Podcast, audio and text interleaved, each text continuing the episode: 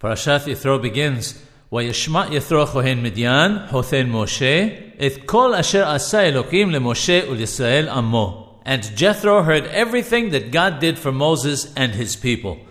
Why did Yethro, Jethro, delay going to the Midbar, going to the wilderness to Moshe Rabbeinu alav shalom? What changed now that he finally decided to come that was different from before?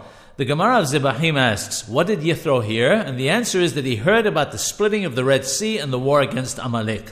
These two events are two complete opposites. The wonders of the splitting of the Red Sea shook the entire world. But the war with Amalek appeared to indicate that God allowed Amalek to wage war on his people, starting with the weakest in the rear.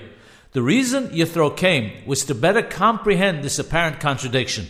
Moshe Rabbeinu alav shalom explained to him that Amalek came to fight against Israel because of their sin in Refidim, where they neglected the Torah. When the explanation clarified the matter in Yithro's mind, he declared, Ata yadati ki gadol Hashem mikol ha'elohim.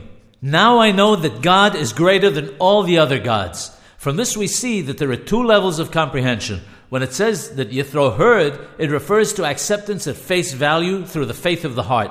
But when he says, Now I know, this refers to understanding through investigation and inquiry. The former is weaker because doubt can creep in, but knowing as a result of study, reasoning, and understanding is unshakable.